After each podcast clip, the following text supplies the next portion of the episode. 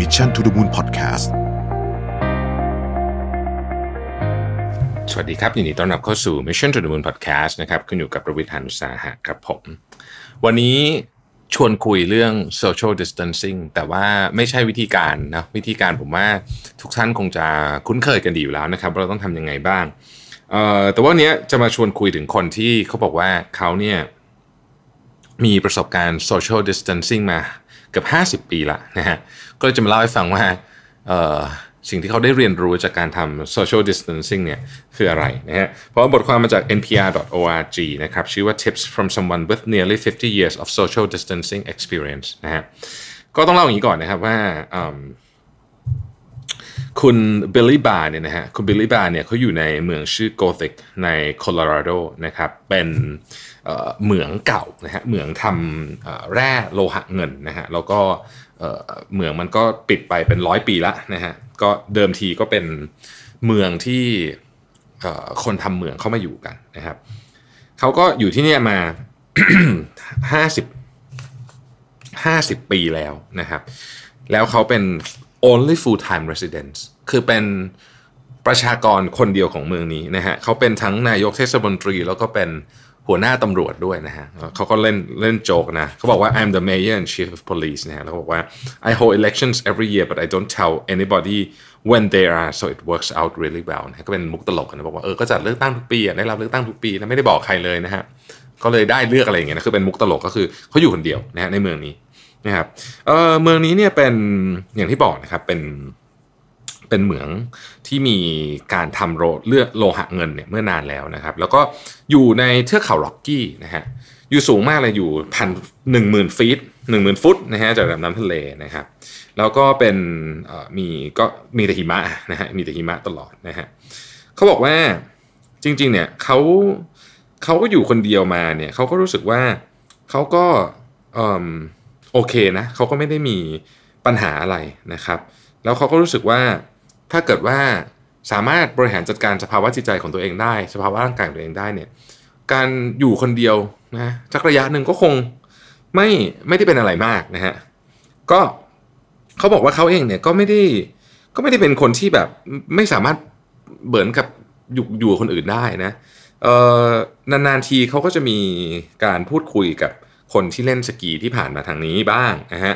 แล้วเขาก็คุยกับน้องสาวเขาทางโทรศัพท์บ้างนะครับเขาเองเนี่ยก็ทำงานนะครับอยู่ที่ Rocky Mountain Biological Laboratory นะซึ่งอยู่ใกล้บ้านเขาเนี่ยนะครับ ซึ่งก็มีนักวิทยาศาสตร์มาเยอะมากเลยโดยเฉพาะในช่วงซัมเมอร์นะฮะแต่ว่าเวลาอยู่บ้านเนี่ยเขาก็อยู่คนเดียวนะฮะอยู่ในบ้านบนภูเขานะฮะทีนี้ เขาบอกว่าในช่วงที่หิมะมันตกหนักๆนะฮะโคโลราโดนี่ก็เป็นเป็นเมืองที่หนาวนะฮะอยู่แล้วก็มีเทือกเขาร็อกกี้เนี่ยก็ก็เป็นเป็นคือเวลาตกไอ้ไอ้ไอเมืองหนาวพวกนี้เวลามันหิมะตกทีนี่มันโอ้โหมันโหดร้ายมากเลยนะมันแบบมันเรียกว่าตกทั้งวันทั้งคืนนะฮะแล้วเขาก็อยู่คนเดียวนะอยู่ที่บ้านแล้วบอกว่า มันก็มีบางช่วงเลยที่เวลาผ่านไปหลายวันแม้แต่หลายสัปดาห์ แล้วเขาก็ไม่เจอมนุษย์สักคนเดียวนะฮะเพราะฉะนั้น ช่วงโควิด -19 ที่ต้องอยู่บ้านเนี่ยสำหรับเขาก็ก็เป็นเหมือนกับเป็นเรื่องธรรมดานะเป็นเรื่องธรรมดาเขาทำเขาทำอยู่ตกเหมือนเดิมอยู่แล้วนะครับนะฮะเขาบอกว่าในช่วงหน้าหนาวที่เขาไม่เจอใครเลยเนี่ยนะฮะหลาย ๆ เดือนหลายๆหลายๆหลายๆสัปดาห์หลายๆเดือนเนี่ยเขาก็แค่สต็อกของที่จะเป็นต้องใช้นะครับ แล้วก็ก็อยู่บ้านมีความสุขดีนะฮะเขาก็เลยมีข้อแนะนำ5ข้อให้กับพวกเราที่กำลังจะต้องทำ social distancing นะครับข้อหนึ่งเนี่ยผมว่าเป็นข้อที่น่าสนใจมากนะฮะเขาบอกว่า keep track of something ก็คือจดบันทึกหรือว่าทำอะไรสักอย่างที่เป็นการบันทึกนะฮะคืออย่างนี้เขาบอกว่า ตัวคุณ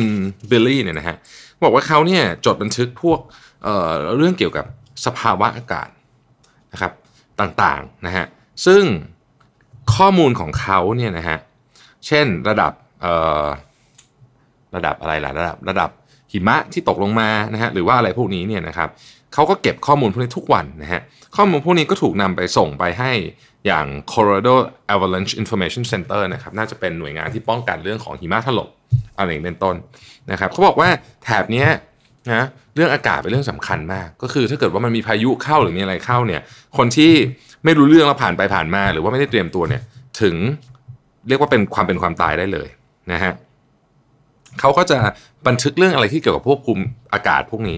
เขายังบันทึกเรื่องที่เกี่ยวกับสัตว์ด้วยนะฮะเวลาเขาบอกเขาเจอสัตว์อะไรนกแปลกๆอะไรพวกนี้เนี่ยเขาก็จะตื่นเต้นแล้วก็จะเขียนบันทึกนะครับปรากฏว่าอะไรรู้ไหมฮะสิ่งที่เขาบันทึกไว้เนี่ยนะครับที่เขาทำเป็นประจำทุกวันตั้งแต่ 20-30 ปีที่แล้วเนี่ยเขาเริ่มทำตั้งแต่1970นะนะฮะปรากฏว่าข้อมูลพวกนี้เนี่ยนะครับกลายเป็นข้อมูลที่สำคัญมากที่นักวิทยาศาสตร์ เอามาใช้ในการศึกษาเรื่องของการเปลี่ยนแปลงของสภาวะอากาศเรื่องโลกร้อนนะฮะซึ่งเรื่องที่เขาคือ The Atlantic ก็เคยเขียนถึงนะครับแล้วก็สารคดีสารคดีเรื่องหนึ่งชื่อว่า The Snow Guardian นะก็พูดถึงสิ่งที่คุณบิลลี่เนี่ยเขาทำนะฮะคือเขาบันทึกทุกวันเขาบอกว่ามันก็เป็นสิ่งที่ทำให้คุณเนี่ยเหมือนกับมีมีอะไรให้ทำด้วยนะครับมีอะไรให้ทำด้วยแล้วก็แล้วเขาบอกว่าจริงๆเนี่ยมันมีคนที่ทำแบบนี้เยอะนะ เขาบอกว่าเขาแนะนำเลยว่าช่วงเวลาที่เก็บตัวอยู่ที่บ้านเนี่ย คุณวัดอะไรก็ได้นะครับ วัดปริมาณน้ำฝนวัดอุณหภูมินะฮะบันทึกความชื้น หรืออะไรก็แล้วแต่ที่คุณรู้สึกว่าทำแล้วมันมันมันมันทำให้คุณสนุกดีนะฮะแล้วแล้วคุณก็อาจจะหาคนที่มันจะมีกลุ่มนะฮะที่เขา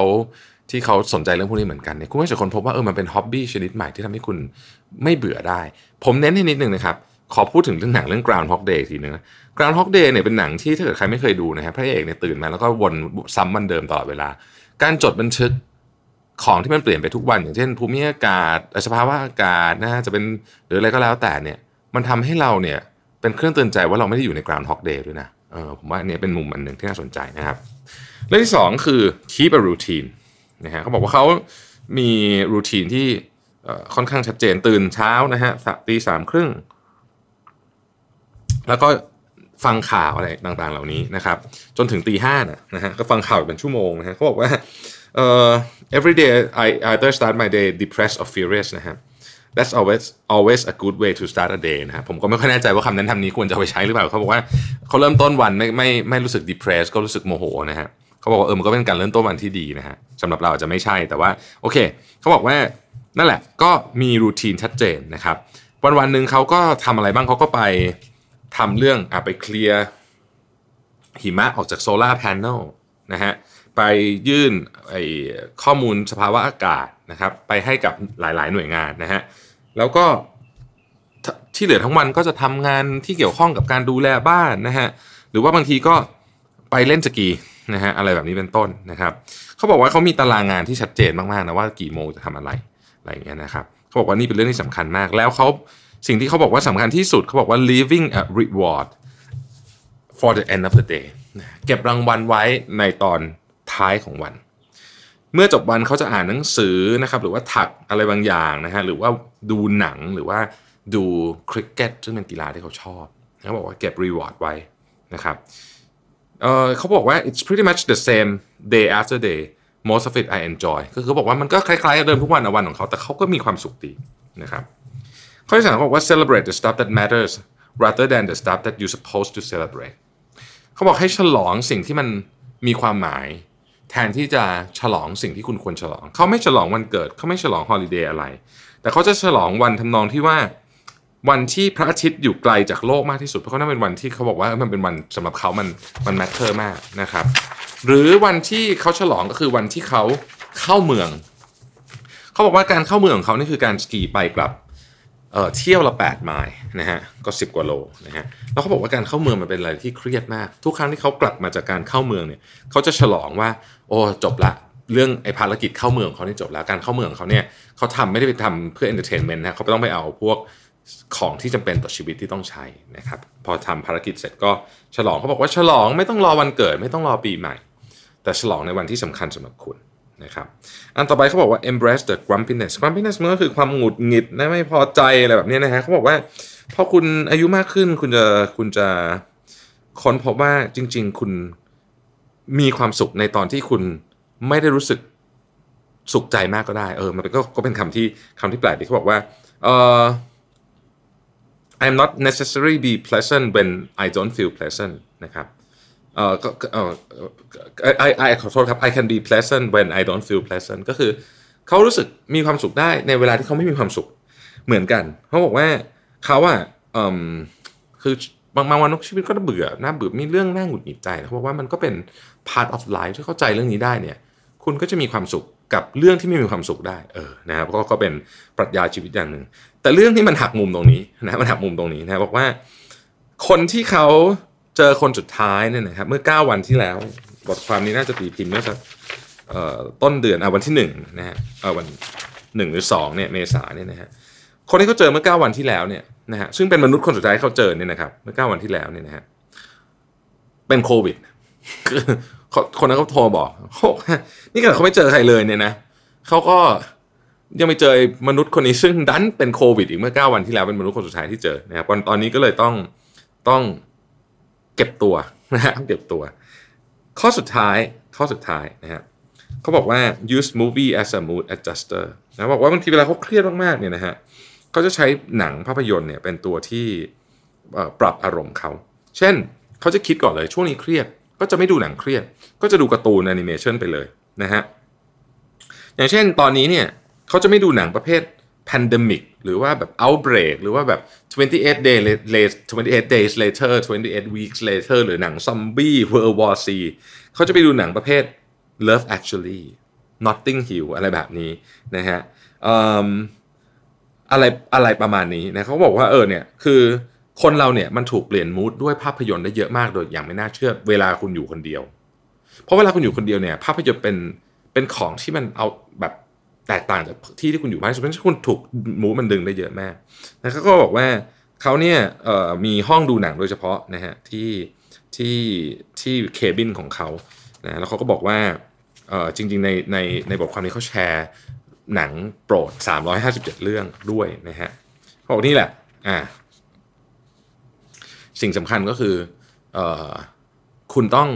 เข้าใจตัวเองให้ได้นะครับ น่าสนใจเหมือนกันบทความนี้ในแง่มุมที่ว่าคือ อันนี้มันก็เป็นเรื่องปัจเจกมากนะผมคิดว่าคนนี้ก็เอ็กซ์ตรีมมากๆ แน่นอนว่าเราคงไม่ได้เราคงไม่ได้ขนาดนี้นะฮะแต่ว่ามันก็น่าสนใจว่าจริง ๆ แล้วเราสามารถที่จะคอนเน็กกับโลก คือคนนี้เราสังเกตว่าเขาอยู่คนเดียว แต่ในขณะเดียวกันเขามีกระบวนการในการคอนเน็กกับโลกภายนอกผ่านภาพยนตร์ผ่านข่าวที่เขาฟัง หรือถ้าเขาเป็นอันนั้นคือฝั่งที่เขารับมาใช่ไหมฮะเป็นอินพุตแต่เอาพุตจากเขาก็คือการบันทึก อากาศสภาพอากาศต่างๆ และได้ส่งออกไปให้หน่วยงานรัฐต่างๆ เอาไปใช้งาน มันมีทั้ง Input และ Output กับสังคมภายนอก ผมคิดว่าอันนี้ก็คือสำคัญเรา social distancing เนี่ยเขาถึงบอกว่าคำนี้ไม่อยากให้ใช้จริงๆเป็น physically distancing ดีกว่าก็คือเราเราอยู่ห่างไกลจากเพื่อนฝูงอะไรของเรา แต่จริงๆแล้วเนี่ยเรา socially connect ได้ตลอดเวลาอยู่แล้ว ขอบคุณที่ติดตาม Mission to the Moon นะครับ สวัสดีครับ Mission to the Moon Podcast